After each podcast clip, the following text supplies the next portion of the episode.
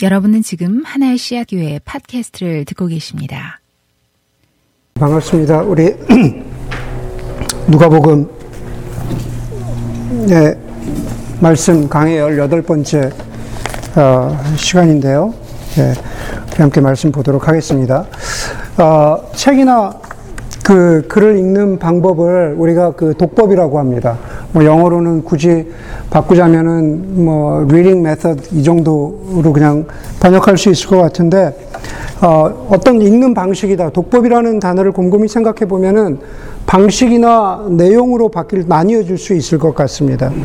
어, 독법인데 어, 예를 들어서 어떤 책을 읽는데 책을 천, 천천히 읽는다, 책을 빨리 읽는다라는 것도 독법의 한, 한 분야가 될 수 있을 것 같고, 어, 떤 책을 읽는데 그 책을 시처럼 읽는다, 혹은 산문처럼 읽는다라는 것도 독법의 한 방식이 될 수 있을 것 같습니다. 책, 어떤 글을 읽는 방식이 되겠죠. 책이나 글을 읽는데 새로운 시각으로 읽는다라는 것도 독법의 한 방식이 될 것 같습니다. 서구사회의 눈으로 어떤 글을 읽는 것과 혹은 반대로 동양의 가치관으로 아, 읽는 것은 같은 글이라고 하더라도 전혀 다른 해석에 이를 수가 있을 것 같습니다. 성경을 읽는 방식도 독법이 적용될 수가 있습니다. 물론 성경을 비롯한 어, 어떤 책이나 글들도 우리가 일반적으로 그 생각하는 해석의 원리라는 것들이 있죠. 그러한 해석의 원리를 벗어날 수는 없지만 그러나 그 해석의 boundary를 크게 벗어나지 않으면 어, 떤 식의 다양한 아, 독법이 어, 가능하다고 믿습니다. 제가 오늘 그 reading method, 독법에 대해서 이야기하는 이유는 오늘 나누려고 하는 본문을 좀 다른 방식으로 읽어보면 어떨까라는 생각에서 말씀을 드리는 겁니다. 다른 방식으로 읽기 때문에 그것을 받아들이느냐라는 것은 또 여러분의 아, 몫입니다. 지난주에 이미 말씀드렸고 오늘 그 우리 정우 형제가 말씀을 읽었지만 오늘 본문은 좀 어렵습니다. 예, 실제로 좀 어렵습니다. 그런데 어려운 것이 해석이 어려워서 어려운 것이 아니라 반대로 실천이 어려워서 어렵습니다. 사실 읽어보면 그렇게 어, 해석이 어려운 그런, 그런 음, 내용은 없거든요. 이미 말씀드린 대로 마태복음의 산상수훈이나 오늘 여기 누가복음의 본문이 바로 오늘 읽었던 이런 본문들 때문에 굉장히 아이디얼한 티칭이다. 이상적인 가르침이다. 어, 그렇게 여겨지는 거죠. 예. 아마 본문이 실천하기 어렵기 때문에 이미 어떤 분들 가운데 많은 사람들이 저도 그랬고 신앙생활을 하다 보면은 이 본문을 읽을 때 오늘 설교에 마음을 접는 분들이 나옵니다. 아, 오늘은 오늘 설교는 패스. 예, 좋은 얘기지만 예, 정말 좋은 얘기지만 오늘 설교는 패스. 혹은 제가 설교를 하기 전부터 아 목사님 이런 이런 결론으로 나가실 거야 라고 하는 그러한 결론까지 나름의 결론도 내리신 분들도 있을 것 같습니다. 그렇죠? 여러분 오늘 본문은 소위 영적인 가르침인데 과연 영적이라는 것, 스피리추얼하다라는 게 뭘까?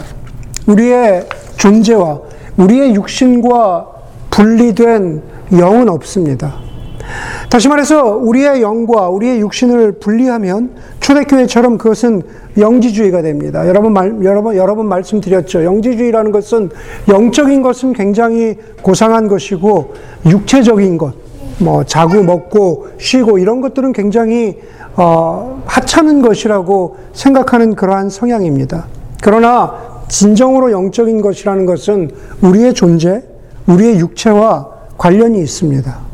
그렇기 때문에 여러분들 밖을 보면은 뭐 그것을 영적이라고도 이야기할 수 있고 또 육체적이라고도 이야기할 수 있지만 예를 들면 요가나 마음 수련이나 명상이 어, 그런 다양한 것들이 어, 인기를 끄는 이유는 마치 영적으로 보이지만 실제로 여러분들의 육신에 어, 영향을 미치기 때문에 나를 릴렉스 해주기 때문에 나를 스트레스로부터 어, 벗어나게 해주기 때문에 인기가 있는 게 아닐까.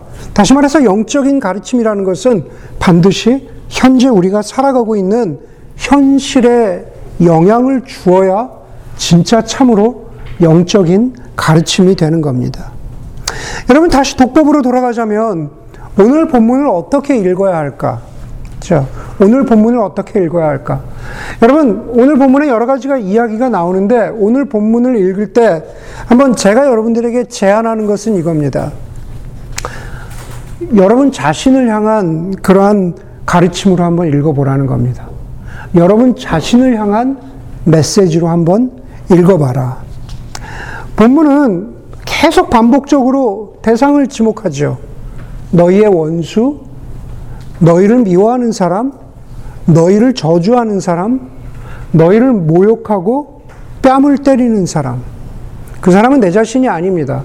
바로 다 저 밖에 있는 누군가죠. 저 대상화된, 대상화된 제3자 누군가입니다. 그런데 그 사람들을 그냥 저 밖에 있는 누군가로 생각하지 말고 지금 내 자신으로 읽어보라는 겁니다. 네. 너희의, 다시 말해서 너희의 원수가 바로 여러분 자신이 되는 겁니다. 여러분을 모욕하고 여러분을 뺨을 때리는 사람이 다른 사람이 아니라 바로 자기 자신으로 어, 읽어보라는 그런, 그런 주문입니다.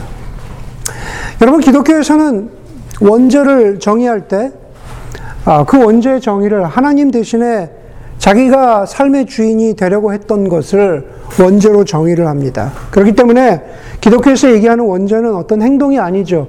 무슨 선악과를 따먹었다. 그, 그 행동을 이야기하기 이전에 원죄는 태도와 자세를 이야기합니다. 어그러진. 그렇죠? 하나님 대신에 자기가 주인이 되려고 했던, 자기가 자기 삶의 주인이 되려고 했던 어그러진 자세와 태도를 원죄라고 그렇게 말합니다. 저 자기 자신이 핵심입니다.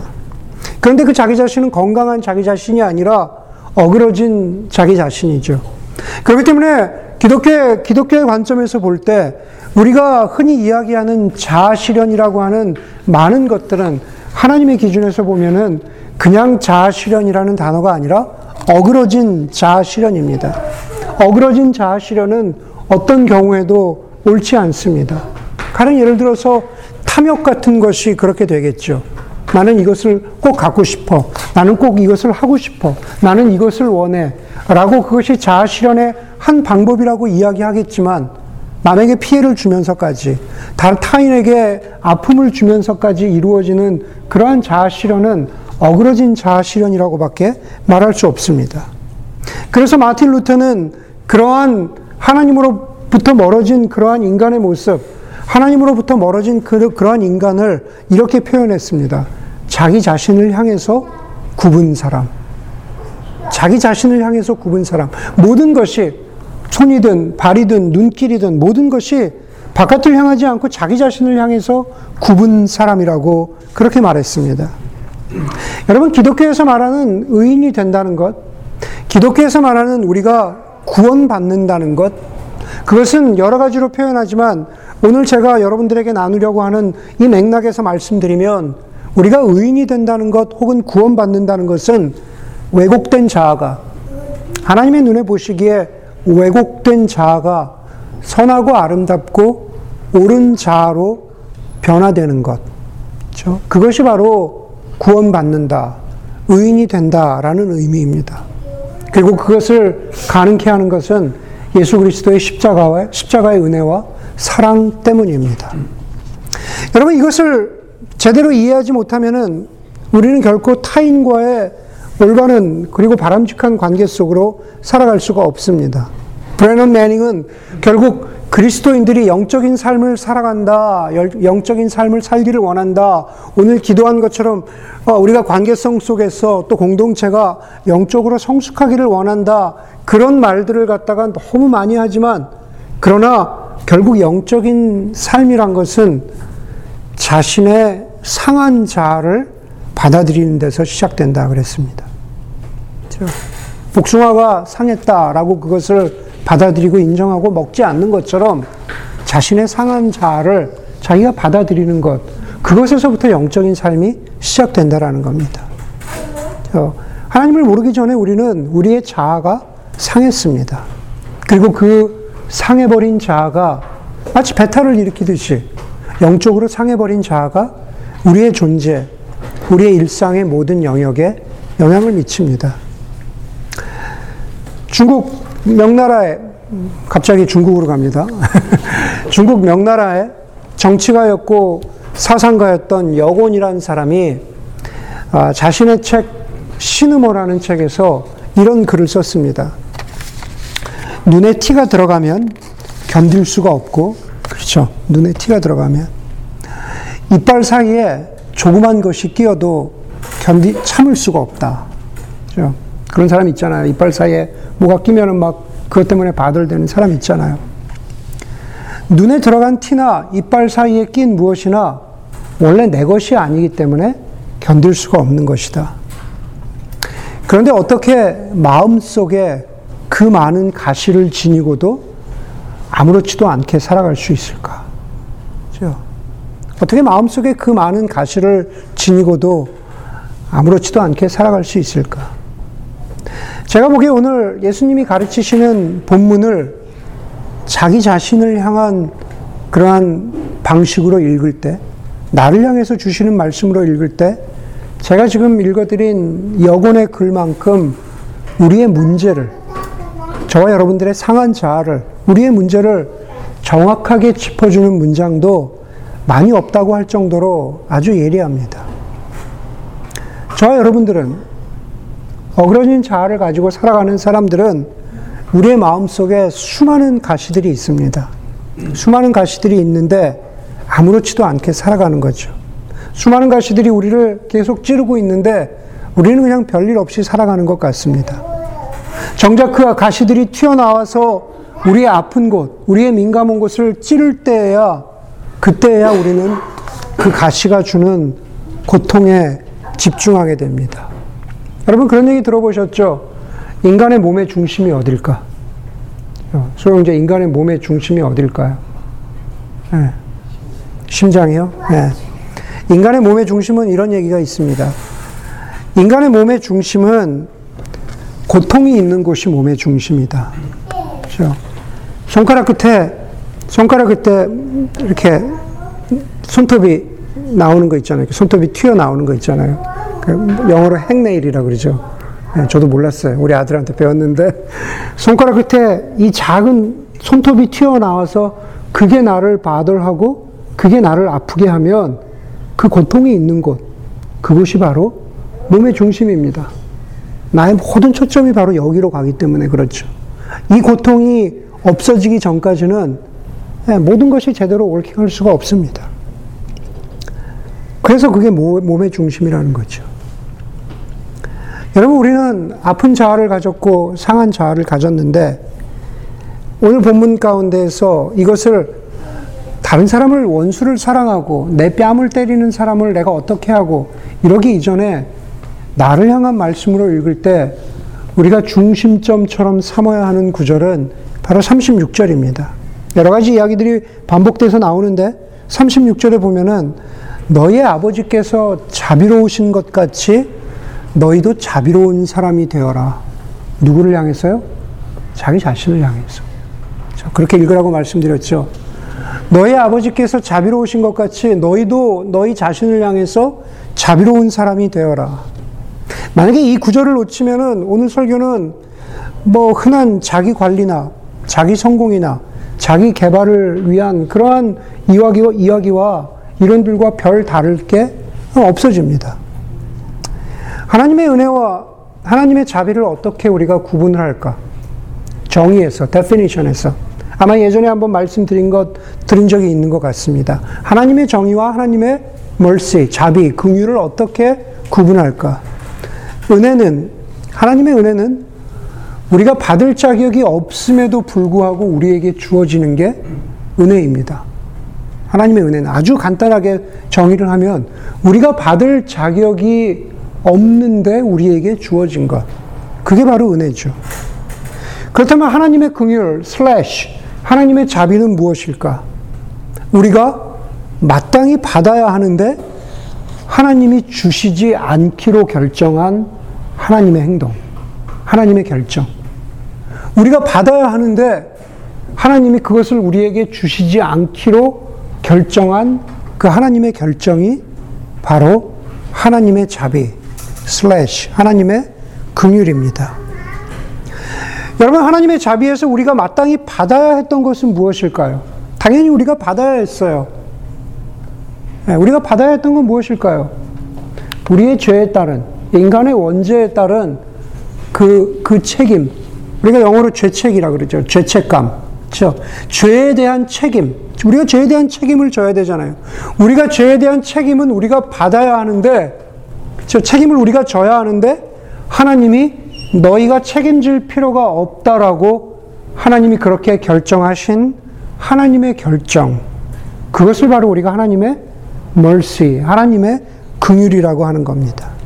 하나님이 그것을 묻지 않기로, 죄책을 묻지 않기로 결정하신 겁니다. 그러나 우리가 아는 대로 하나님께서 우리의 죄책을, 우리의 그 책임감을 묻지 않으시지만, 그러나 그것은 하나님 입장에서도 아무 손해를 보, 보시지 않으면서 그렇게 하신 것이 아니라, 바로 예수 그리스도를 십자가에 달리게 하셔서, 우리가 받아야 할 죄책을 예수 그리스도께서 십자가에서 우리를 대신해서 받으신 것. 그것이 하나님의 mercy, 하나님의 긍휼입니다. 여러분 우리가 받아야 했던 수많은 죄책 가운데 죄에 대한 결과, 우리의 죄의 결과를 우리가 책임져야 하는 것들 가운데 우리가 여전히 힘들어하고 여전히 어, 어려워하는 것은 바로 수치심입니다. 예. 여러분 언제 수치심을 느끼십니까? 언제 부끄러움을 느끼세요? 뭐 그런 얘기도 있잖아요. 우리 피곤하거나 굉장히 막 스트레스 받았을 때 꿈속에서 어렸을 때 수치심을 느꼈던 그런 것들이 꿈속에서 꿈으로 나타난다. 저는 가끔 그런 꿈을 꿀 때가 있습니다. 되게 피곤하면 어, 고등학교 때 무슨 조회를 하는데 뭐 저 혼자만 어, 뭐 속옷을 입고 이렇게 서 있는다든지, 다들 교복을 입고 서 있는데, 뭐 그런 꿈을 꿀 때가 있습니다. 예. 막그 꿈속에서도 너무 부끄럽고 수치심을 느끼고 그럴 때가 있습니다. 여러분, 제가 저희 교회를 보면, 저희 교회를 보면, 어, 참 내성적인 사람이 많습니다. 대부분 많이 어, 저를 비롯해서, 믿거나 말거나, 저를 비롯해서 내성적인 사람이 많습니다. 그리고 착하고 성실한 사람들이 대부분입니다. 그런데 여러분들과 함께 교회를 어, 꾸리고 살아가면서 느끼는 것은 여러분 많은 사람들이 수치심을 느낄 때가 많다라는 걸 제가 아, 봅니다. 겉으로 드러나는 수치심이 아니라 아, 바로 내면적인 수치심이죠. 우리가 수치심을 느끼는 대부분의 경우는 우리가 놀에서 벗어났을 때, 기준에서 벗어났을 때 아, 수치심을 느끼는데 어, 제가 보는 것은 여러분들 놀미 놀미 굉장히 많아요. 예. 예, 여러분들 세워놓은 여러분들 나름대로 가지고 있는 기준이 굉장히 많습니다. 학교든 뭐 직장이든 가족이든 아이들이든 뭐 부모님이든 일반적인 인간관계든 혹은 성취든 간에 너무나 당연한 거 아니겠습니까? 자기가 세워놓은 놀미 많을수록 기준이 많을수록 수치심을 겪게 되는 상황은 너무나 많아진다. 실패했을 때, 무엇인가에 성취하지 못했을 때, 자기가 무언, 자기 자신이 무언가를 책임져야 하는데, 어, 내가 그런 능력이 되지 않는다고 어, 그렇게 느낄 때,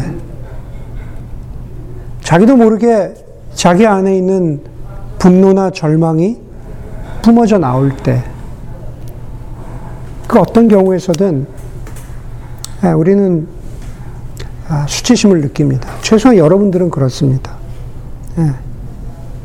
여러분들은 그냥 그냥 그렇게 그렇게 어떤 상황을 맞닥뜨리고 나서 그냥 무시해버리고 지나가는 사람이 아니라 아, 내가 왜 그랬지? 아, 나 이것밖에 안 되나? 나는 도대체 어떤 사람인가? 그렇게 수치심을 겪는 경우가 굉장히 많은 사람들이 여러분입니다. 그런데 그 수치심을 어떻게 다루어야 할지 모릅니다. 다른 말로 이야기하면 오늘 여기 본문에 보니까 자기 자신을 어떻게 사랑해야 할지를 모르는 겁니다. 아까 말씀드렸죠. 원수를 사랑하라 그랬는데 그 원수는 타인 누군가가 아니라 바로 여러분 자신입니다. 수치심을 느끼고 있는 여러분 자신이라는 겁니다. 사랑하기는 커녕, 오늘 본문에 보니까 사랑하기는 커녕 자기 자신을 미워하고 자기 자신을 저주하고 자기 자신을 모욕합니다. 그 대상이 자기라면 그게 27절, 28절이 말하는 거잖아요. 여러분, 오늘 본문 가운데에서 제가 계속 말씀을 묵상하면서 깨닫는 것은 자기 자신을 사랑하, 사랑하고, 자기 자신을 사랑하고, 미워하지 않고, 저주하지 않는 것. 노움에서 벗어났다고 해서 자기 자신을 부끄러워하지 않는 것. 자기의 어깨, 어깨를 어, 다독여주면서 괜찮다고, 수고했다고 안아주는 것. 저는 그게 먼저 그리스도인들에게 되어져야 하는 모습이 아닐까. 29절에 보니까는 내 뺨을 치는 사람에게 다른 쪽 뺨을 돌려대고 내 겉옷을 빼앗는 사람에게 속옷도 거절하지 말고 주라고 합니다. 그것은 진짜로 원수를 사랑한다라는 것이 무엇인지를 구체적으로 보여주는 행동이고 실천이죠. 뺨을 맞는다는 것은 어느 문화에서나 수치스럽고 모욕스러운 일입니다. 그런데 다른 쪽 뺨도 돌려대라고 합니다. 무슨 말입니까? 수치와 모욕 앞에서 당당하라는 겁니다. 그렇죠? 굳이 주지 않아도 될 속옷까지 주라는 것은 그것은 뭔가 좀 사람이 너그러우라는 거죠. 뺨을 맞아도 당당해라. 속옷까지 벗어줄 정도로 너그러워라. 그런데 누구에게요? 다른 사람에게 하기 전에 먼저 자기 자신에게 그렇게 하라는 겁니다. 자기 자신에게 당당하고 자기 자신에게 너그럽게 대해라. 여러분 한번 생각해 보십시오. 자기 자신을 사랑하지 못하는 사람, 저 너그럽지 못하고 당당하지 못하다면 자기 자신에게 그런데 어떻게 우리가 다른 사람들을 사랑할 수 있겠습니까? 그런데 어떻게 우리가 다른 사람들에게 내 뺨을 돌려대고 있는 것까지 벗어주겠습니까? 그게 안 되면은 이, 이, 이 메시지는 예, 성경에서 우리가 언제든 건너뛸 수밖에 없는 그런 메시지가 되는 겁니다. 아마 저와 여러분들이 어릴 때부터 가장 많이 들어왔던 말들 중에 하나는 나와의 싸움에서 이기라는 겁니다. 저 자신과의 싸움에서 이겨라. 저 지금도 마찬가지죠. 뭐 다이어트도 나와의 싸움에서 이기는 거죠. 공부도, 운동도, 유혹도, 잠도 그 무엇이 됐던 간에 우리는 나와의 싸움에서 이겨야 사람들이 혹은 세상이 나를 얕보지 않는다라는 그러한 말들을 가장 많이 들어왔습니다. 경쟁 사회이기 때문에 그것이 불가피한 부분도 아마 있을 겁니다. 예. 그런데 여러분, 반복적으로 말합니다. 우리는 나와의 싸움에서 지면 내 자신을 미워하고 저주하고 모욕하는 지경에 이르게 됩니다. 그러지 말라는 겁니다. 베스트셀러인 어, 언어의 온도에 보니까는 이런 저자가 이런 말을 합니다. 아, 저자의 말입니다. 나는 자신과의 싸움에서 이겨야 한다는 말을 좋아하지 않습니다. 살다 보면 싸워야 할 대상이 차고 넘치는데 굳이 나를 향해서 칼끝을 겨눌 필요가 있을까 싶습니다. 자신과의 싸움보다 자기 자신과 잘 지내는 것이 훨씬 더 중요하다고 나는 생각합니다. 심지어 일반적인 세속사회에서의 자기 관리에서도 자기 자신과 잘 지내라고 말합니다. 예. 그런데 우리 그런 얘기 교회에서 잘 듣지 못하고, 어, 무엇인가 자기 자신을 자꾸 얘기하면은 너무 어, 자아 실현에만 초점을 두는 것 같이 그렇게 받아들이잖아요. 그런데 성경에서 말씀하는 건 그 자기 자신과의 싸움, 예, 그건 다른 것이 아니라 예, 수치심 때문에 나 자신을 부끄러워하지 말라라는 겁니다. 그리고 부끄러워지 부끄러워하지 않아야 할 이유는 다시 돌아가면 하나님께서 바로 우리에게 베푸신 자비로움 때문에 그렇습니다. 창세기 20, 2장 25절에 보면은 타락하기 전입니다. 창세기 2장 25절에 보면은 남자와 그 아내가 둘 다 벌거벗고 있었지만 부끄러워하지 않았다라고 합니다. 죄를 짓기 전에 벌거벗은 상태. 어찌 보면은 수치스러울 수 있는 상태죠. 어, 내가 벗었네? 부끄럽다. 그럴 수 있는 상태인데 거기에 보니까 부끄러우지 않았다 그래요. 수치심을 느끼지 않았다라고 말합니다. 그런데 아담과 하와가 죄를 짓고 나서 그들의 눈이 밝아져서 첫 번째로 발, 발견한 게 뭡니까?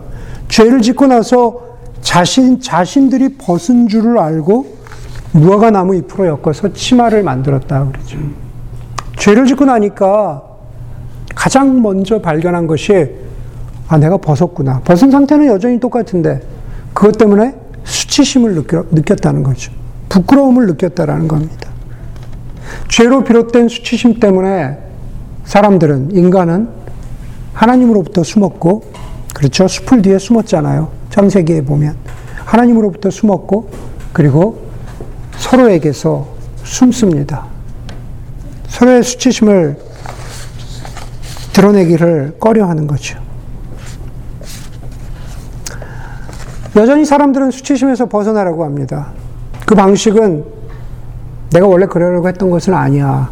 라고 하면서 자기를 부인하거나 내 자신과의 싸움에서 이기면 가능할까 싶어서 수치심을 이기기 위해서 더 노력하거나 자기 자신을 모욕하고 자기 자신을 저주하고 자기 자신을 비하하면 나는 이런 인간뿐이 안 되니까 라고 자기 자신을 비하하다 보면은 그 수치심이, 부끄러움이 씻겨 내려갈까 그렇게 생각하지만 말 그대로 그것은 오해입니다. 잘못된 생각입니다. 그런다고 해서 수치심이 씻겨 내려가는 것이 아닙니다. 제가 예수 그리스도의 십자가를 말씀드리는 이유는 바로 예수 그리스도께서 그냥 막연한 의미로서의 십자가가 아니라 예수 그리스도께서 정말로 우리가 겪어야 할 부끄러움, 수치심을 십자가에서 감당하셨다는 뜻입니다. 자기의 제자였던 유다가 자기 자신을 예수님을 배신했을 때 유다가 예수님 배신했잖아요.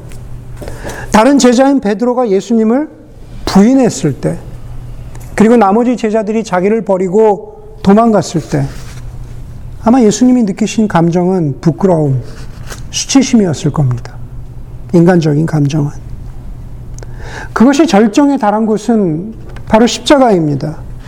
십자가에 의해서 예수님은 로마 군인들이 자신의 옷을 벗기고 자기를 조롱하고 침을 뱉을 때, 자기를 향해서 침을 뱉을 때 예수님이 느끼셨던 그 감정은 바로 수치심입니다. 창세기 아담과 하와가 벗었음을 알고 수치심을 느끼셨던 것처럼 예수님은 십자가에 의해서 벗겨지셨고 조롱당하시면서 수치심을 느끼셨습니다. 하나님께서 우리에게 자비를 베푸셨다는 것. 다시 말해서 우리가 받아야 할 부끄러움과 수치심을 우리에게 주시지 않기로 결정하신 하나님의 결정은 바로 예수 그리스도가 이미 우리를 위해서 십자가에서 십자가 위에서 그 부끄러움을 다 감당하셨기 때문입니다. 그렇기 때문에 우리는 그렇기 때문에 우리는 여전히 우리가 가지고 있는 기준 때문에 우리가 살아가는 방식 때문에 거기서 behind 되었기 때문에 거기서 나는 여전히 모자라고 상대적으로 나는 여전히 열등하다고 느껴서 수치심을 느끼지만 그러나 그러지 않아야 할 이유가 자기 주문이나 자기 최면이 아니라 바로 예수님께서 그렇게 하셨기 때문입니다. 핵 물리학자인 페르미는 문제는 너무나 많다. 그런데 원칙은 간단하다. 라는 제가 보기엔 물리학자가 할 수 있는 예, 그런 원리의 중요성에 대해서 말했습니다. 영적으로도 마찬가지입니다. 37절에 보니까 남을 비판하지 말아라. 남을 정죄하지 말아라. 남을 용서하여라. 영적인 원칙이죠. 그런데 그 남을 자기 자신으로 바꿔서 읽으라고 말씀드렸습니다. 여러분 자신을 비판하지 마십시오. 여러분 자신을 정죄하지 마십시오. 여러분 자신을 용서하십시오. 지금까지도 그래왔고, 현재도 그렇고, 앞으로도 여러분이 여러분을 스스로 비판하고, 정죄하고, 용서하지 말아야 할 이유는 너무나 차고 넘칩니다. 수치심을 느낄 이유가 너무나 많습니다. 그리고 우리는 아담과 하와처럼 숨으려고 합니다. 그런데 그럴 때마다 주님의 말씀을, 오늘 35절의 말씀을 기억하십시오. 너희는 너희 원수, 아니요. 너희는 너희 자신을 사랑하고 너희 자신을 좋게 대하여 주고 또 너희 자신에게 아무것도 바라지 말고 너희 자신에게 무엇인가 자꾸 주어라. 그렇죠? 하나님이 우리에게 주시는 대로 자꾸 주어라. 그러면 너희는 큰 상을 받을 것이요. 더없이 높으신 분의 아들이 될 것이다. 여러분, 상이 우리에게 주어지는 어떤 상이 아닙니다. 바로 그 상이 뒤에 나와 있잖아요. 더없이 높으신 분, 하나님의 자녀라고 우리가 인정받는 것, 수치심과 부끄러움 가운데 살아가지 않을 수 있는 힘을 얻는 것, 그것이 바로 우리가 얻을 reward, 상이라고 오늘 성경 말씀하고 있는 겁니다. 원수를 사랑하는 것, 누군가에게 내 뺨을 돌려대는 것, 누군가에게 후히 베푸는 것, 누군가를 정죄하지 않고 비판하지 않는 것, 그 모든 것 이전에 예수 그리스도 안에서 우리를 대신하여 수치심을 감당하신 성자 하나님, 바로 예수 그리스도 안에서 자기, 자기 자신을 사랑해주고, 자기 자신을 축복해주고, 자기 자신을 위해서 기도해 줄 수 있는, 자기 자신에게 너그러이 대할 수 있는 그러한 저와 여러분들이 되기를 주 이름으로 간절히 소원합니다. 기도하겠습니다.